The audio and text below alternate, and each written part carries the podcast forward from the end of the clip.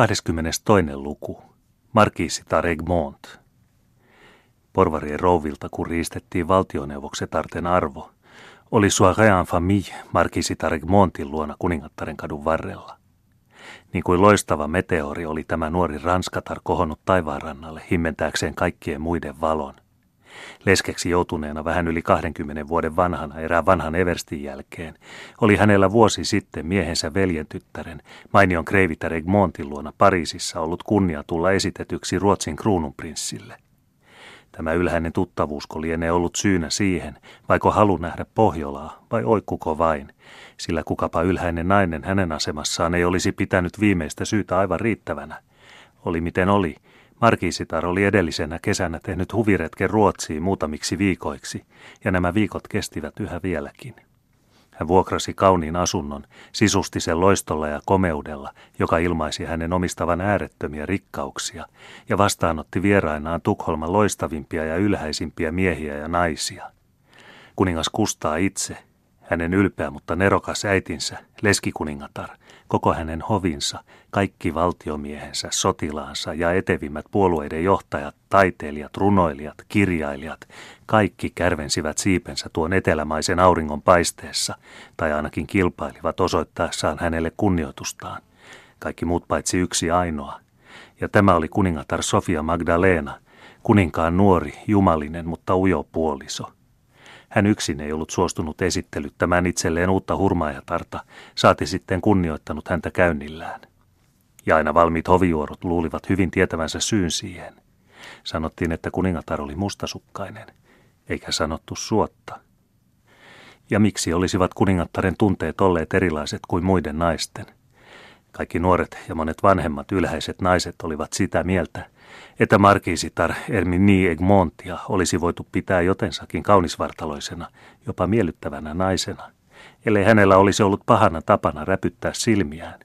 Jos eivät samat silmät olisi olleet liian epämääräiset, jos ei hänen nenänsä olisi ollut liian iso, hänen suunsa liian pieni, hänen hiuksensa liian mustat, hänen ihonsa liian ruskea, hänen vartalonsa liian täyteläinen, hänen käyntinsä liian tanssiva, hänen hameensa liian lyhyet, hänen jalkansa liian pienet ja niin edelleen ja niin edelleen. Voiko kukaan kieltää, että hän sammalsi puhuessaan? Eikö hän ollut liian keimaileva? Eikö hän mielellään kuunnellut imarteluja? Ja sitten hän nauroi liiaksi, itki liiaksi, puheli liian paljon ja sanalla sanoen, hänellä olisi naisten silmissä ollut kaikenlaisia etuja, ellei hänellä sen sijaan olisi ollut kaikenlaisia vikoja.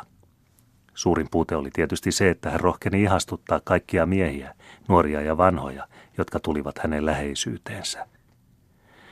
Mitä kaikkea olikaan ehditty kertoa ja valehdella tuosta suloisesta, iloisesta ranskattaresta, sen vuoksi ettei hän kävellyt, istunut, seisonut, ajatellut, puhunut, itkenyt ja ajatellut aivan niin kuin kaikki muut. Mitä solvauksia olikaan jo pantu liikkeelle, mitä lemmenseikkailuja olikaan jo ehditty panna hänen syykseen, voimatta niitä vähääkään todistaa. Ja hän tiesi sen vallan hyvin, mutta hän vain hymyili sille – hän oli tuon tarujen joutsenen kaltainen, jonka päälle kateus heittämistään heitti lokaa, mutta joka sukelsi leikitellen kirkkaaseen aaltoon ja uudestaan nousi sieltä näkyviin yhtä valkoisena kuin ennen. Markisitar Montin luona kuningattaren kadun varrella. Pieni seurue läheisiä tuttavia, arviolta noin sata henkeä. Täällä hatut unohtivat hattunsa ja myssyt myssynsä. Puolueet luopuivat vallastaan lemmetärten valtaistuimen edessä – Ajan meluava rauhattomuus näytti pysähtyneen kuin juopunut lakeja eteiseen. Näissä valoissa, miellyttävissä saleissa, tämän rakastettavan tenhottaren ympärillä, joka leikkien leyhytteli kukkaistuoksua ympärilleen, missä kulki, sarasti jo sen päivänpaisteen aamurusko, joka kohta oli valaiseva kustaa kolmannen aikakautta.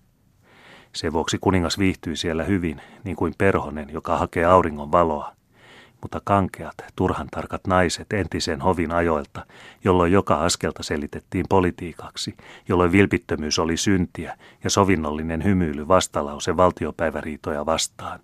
He eivät viihtyneet Markisita Regmontin saleissa, vaikka niissä usein kävivät, joko uteliaisuudesta tai pelastaakseen vapauden.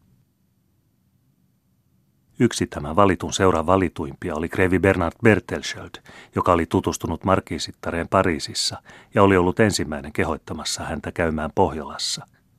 Ne, jotka meidän tavallamme ovat nähneet nuoren keikarin hänelle vähemmän edullisessa valossa, olisivat ehkä olleet taipuvaisia oikaisemaan arvosteluaan, jos olisivat nähneet hänet semmoisissa salongeissa, jonka kauneimpia miehiä hän oli.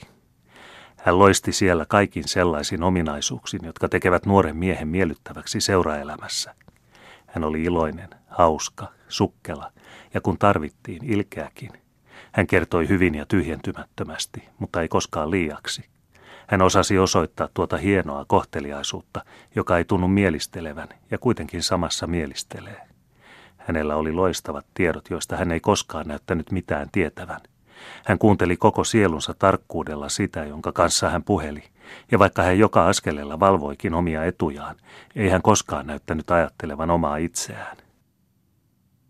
Mutta joskin Kreivi Bernhard kaiken tämän takia oli täydellinen ranskalainen, varsinkin siinä taidossa, joka silloin oli ajan hienon sivistyksen ja seuraelämän kukka, nimittäin keskustelutaidossa, niin oli Markisitar Egmont kuitenkin siinä häntä etevämpi. Eipä sillä, että Markisitar olisi ollut Kreiviä etevämpi sukkelasanaisuudessa ja muissa ulkonaisissa avuissa, mutta hänellä oli jotakin, jota Kreiviltä puuttui. Hänellä oli lämmin sydän, joka luo eloa kaikkiin kykyihin ja lahjoihin, ja jota ei kimmeltävä pinta voi koskaan korvata. Niin kuin kaikki muutkin oli Kreivi alussa pitänyt häntä tuollaisena suuren maailman naisena, joilla yhtä vähän kuin kukkamaljakolla on muuta sisältöä kuin niitä koristavat kukkakimput. Mutta hän erehtyi. Hän löysi tästä naisesta jotakin, mikä uhmasi hänen terävänäköisyyttään ja mitä hän ei voinut voittaa katseellaan eikä viekkaudellaankaan, ja se oli naisen sydän. Olisiko tämän pitänyt karkoittaa hänet markiisittaren luota? Mitä merkitsi hänelle naisen sydän? Eikö hän satoja kertoja ollut pusertanut semmoisia sitroneja ja sitten heittänyt ne tyhjinä luotaan? Mutta tämä kummallinen ranskatar ei antanutkaan pusertaa itseään tyhjäksi. Hänellä näytti kyllä olevan sydän kielenkärjessä, eikä sitä kuitenkaan voinut saavuttaa paremmin kuin lähteestä kuutamoa. Krevi Bernhardin turhamielisyyttä ärsytti tämä uhka. Hän koetti olla vuoroin sukkela ja tunteellinen, vuoroin alakuloinen ja vakuuttava, mutta kaikki turhaan. Hän ampui kaikki nuolet viinestään, ja kaikki kimmahtivat yhtä voimattomina takaisin tuosta pienestä, vähäpätöisestä naissydämestä, joka kuitenkin näytti voiva joutua ensimmäisen narrin saaliiksi niin pian kuin tämä vain tahtoi sen anastaa, ja joka samalla teki vain pilkkaa maailman tottuneimmalle tällaisen tavaran tukkukauppiaalle. Krevi Bernhard ei ollut tottunut poistumaan voitettuna taistelutantereelta. Hän vannoi itselleen, että hän vielä kerran tulisi omistamaan tuon käsittämättömän olennon, joskaan ei muuta varten, niin ainakin rangaistakseen häntä.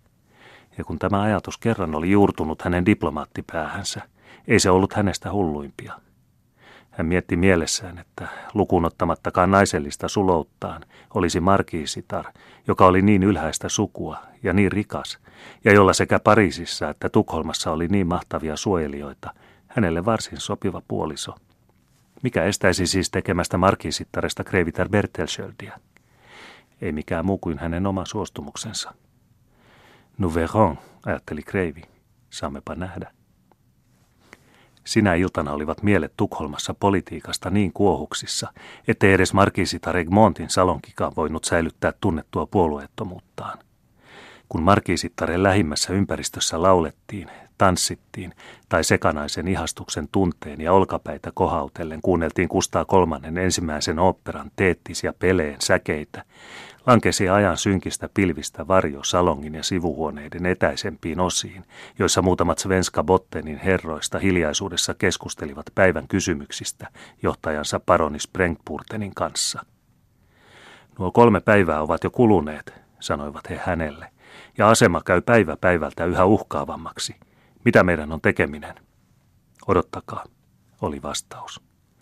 Fredrik Aminov on äsken tavannut henkilöitä, jotka ovat tulleet myssyjen kerhoista – Kansan yllyttäjät käyttävät mitä hävyttömintä kieltä sanoen julkisesti, että aateli on hävitettävä.